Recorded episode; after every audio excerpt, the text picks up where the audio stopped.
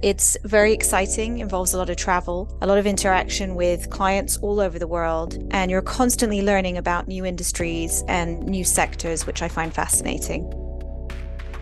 And when things can't be resolved through negotiation, then we often end up in either, if it's arbitration, we'll end up in a tribunal in an arbitration hearing, and if it's litigation, we'll end up before the court, and that's where the fun really begins.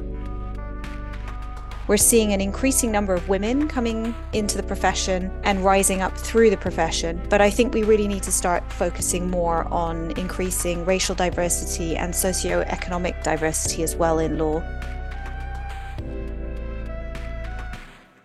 Hello and welcome back to the LawCareers.Net podcast. You're listening to the latest episode in our Practice Area Profile series, in which we speak to practicing lawyers about what it's like in their area of the law.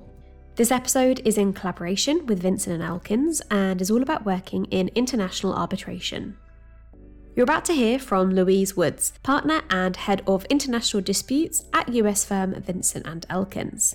Louise offers a brilliant insight into her practice area and what her work entails, including the things she most enjoys about her career and what factors she thinks will most impact the legal profession over the next 5 years. We hope you enjoyed this practice area profile. You can read the full write-up of the profile on LawCareers.Net and find out more about training at Vincent and Elkins via the link in the podcast description.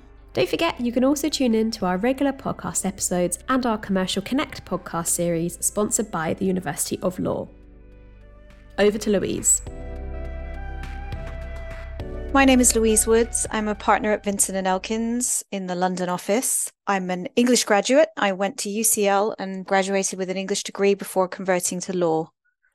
My practice focuses on international arbitration and litigation. I started out as a finance lawyer, believe it or not, and during the recession when Lehman Brothers collapsed, I moved into litigation and absolutely loved it. And then over time, my litigation work expanded to include international arbitration, and that's the mainstay of my practice now. It's very exciting, involves a lot of travel, a lot of interaction with clients all over the world, and you're constantly learning about new industries and new sectors, which I find fascinating.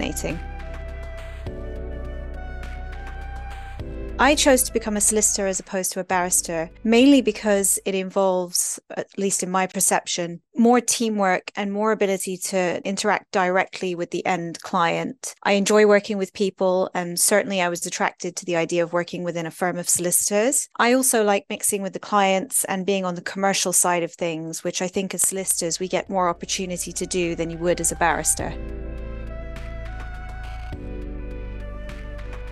In international arbitration, we act as counsel for clients, so that can be companies or high net worth individuals, in their disputes with other companies or other individuals. And what that typically involves doing is reviewing the contract in most cases, or potentially reviewing the relevant investment treaty if it's an investment treaty arbitration, and determining what rights and liabilities the client has and helping them to either enforce those rights or to recognize their liabilities and negotiate a resolution of whatever their issue is with the counterparty. We do that a lot of the time by providing written advice or advice over the phone or in meetings. And when things can't be resolved through negotiation, then we often end up in either, if it's arbitration, we'll end up in a tribunal in an arbitration hearing. And if it's litigation, we'll end up before the court. And that's where the fun really begins. What I most enjoy about my career as an international arbitration lawyer is probably threefold. It's the travel and the opportunity to see different parts of the world and interact with people from different regions of the world. I find that fascinating.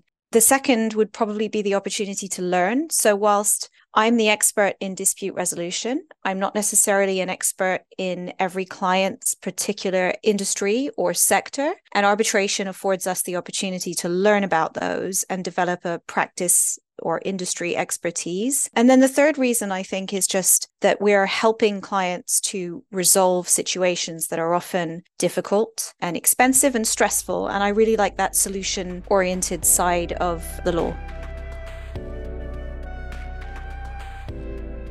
One of the most interesting things about international arbitration and litigation as a practice is how different one dispute can be from the next. So although everybody thinks about dispute resolution as having quite a straightforward track, there's always the scope to flex that to suit your client's needs. So in arbitration, the client's typically will control the timetable, the procedure up to the final hearing. And that can really work to your client's advantage because you can help to shape that. So I'll give you an example. If you are the claimant in a claim and you're claiming breach of contract against the other side, so the respondent in an arbitration, it may be in your client's interest to accelerate that arbitration process as much as possible to get to an end result, to get an award, which is the equivalent of a judgment, entitling your client to recover damages. But the respondent, conversely, it may be in their interest to slow the timetable down as much as possible, to put off the inevitable day when they're going to have to pay. And so one of the really nice things about arbitration is how you can flex that procedure to suit your particular client's needs. And we see a lot of that, a lot of tactical thinking around things like that. I also think one of the amazing things about arbitration is that you get to have a say in who the tribunal are who decide the outcome of the dispute. So unlike in the courts where your case gets filed and you're assigned to a judge or several judges, depending on which court you're in arbitration, the parties to the arbitration will very often have the right to nominate an arbitrator each. And so you can choose someone in conjunction with your client who has relevant industry or sector experience that they can bring to bear in deciding the outcome of the dispute. Another fantastically interesting thing about arbitration, I think, is the ability for the solicitor to do some advocacy. So typically in litigation in the courts, certainly the High Court here in London, barristers would always do the advocacy and not solicitors, except for perhaps in some smaller applications or in procedural hearings. But in international arbitration, solicitors very often will do the advocacy on behalf of the clients at the hearings. So arbitration is a great practice to get into if you are considering being a solicitor, but you're also interested in the advocacy side of things that barristers typically do.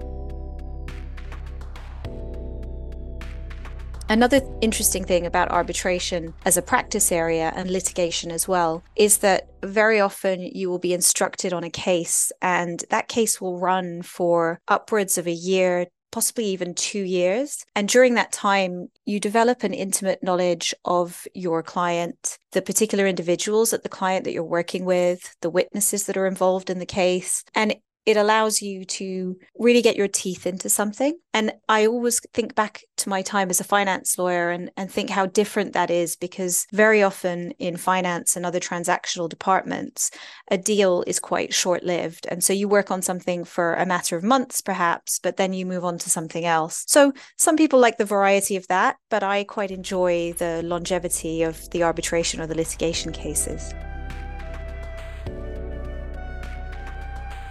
Over the next 5 years, I would say that the key issues facing the legal profession are going to include two main things. The first is the need to focus on improving our diversity and inclusion statistics, which remain a huge issue for the legal profession and for law in the city in particular. I think it's very, very common these days for law firms to be lacking in diversity, particularly in the upper management roles. We're seeing an increasing number of women coming into the profession and rising up through the profession. But I think we really need to start focusing more on increasing racial diversity and socioeconomic diversity as well in law. So I think that's going to remain a key issue and a key focus area for the profession. The other one is the use of AI in the legal profession. I think we're all used to the fact now, or we certainly accept that AI has a role to play in the law. And, you know, we use it every day when we Google search, but specifically in arbitration and litigation practices, I think most lawyers are accustomed now to using document management tools and search functions, particularly around disclosure and document production that involve the use of AI. But where we're seeing a shift now is in the increased use of AI in other areas of the law. And there's a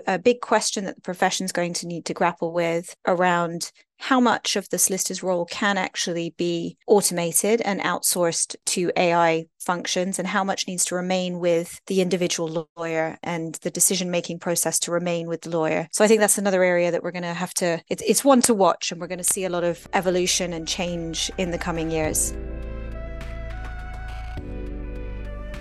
In arbitration, I think you need a number of key skills and strengths to succeed. I think the first one is to be adaptable and flexible. You are constantly dealing with different types of disputes, different types of clients, and different methods of dispute resolution. And that requires you to be quick on your feet and quick to adapt. I also think you need really good communication skills. You are expected to take what is often quite complex and technical information and to communicate that either to your client so that they can understand better their position and your advice to them, or perhaps to the tribunal that's going to be deciding the dispute. And whilst they may be very experienced lawyers, they may not necessarily have the technical expertise that the client has and that's necessary to really understand the dispute. So communication skills is another one. And I also think stamina. And I think these days there's a rightful focus on mental health and reducing stress in the workplace. And I welcome that. But I do think there is a degree to which arbitration practitioners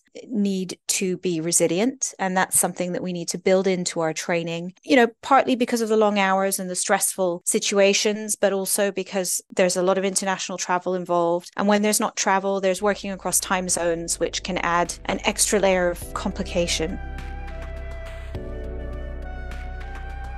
My advice for aspiring solicitors in getting through and facing and overcoming the challenges that a career in law can bring would probably be to communicate and to make sure that when they have questions, they put their hands up, that they reach out to those around them who offer that support network, be it family or others who've succeeded in a career in law ahead of them, and ask them for advice and support. I think communicating around difficulties and challenges that we face is really, really important. And I think more often than not, a fresh perspective on a particular challenge or problem will often guide you towards the solution. So communication, 100%. I also think really you've got to believe in yourself, and particularly as a woman in law, I think, we've all read about the imposter syndrome, and it's well known that women suffer from it more than men. And I think my advice to all lawyers, but particularly to women, is just to believe more in yourself. Don't be afraid to put your hand up and to back yourself, essentially, because most of the time you have the answer, you know what to do. You just need to give yourself that little pat on the back.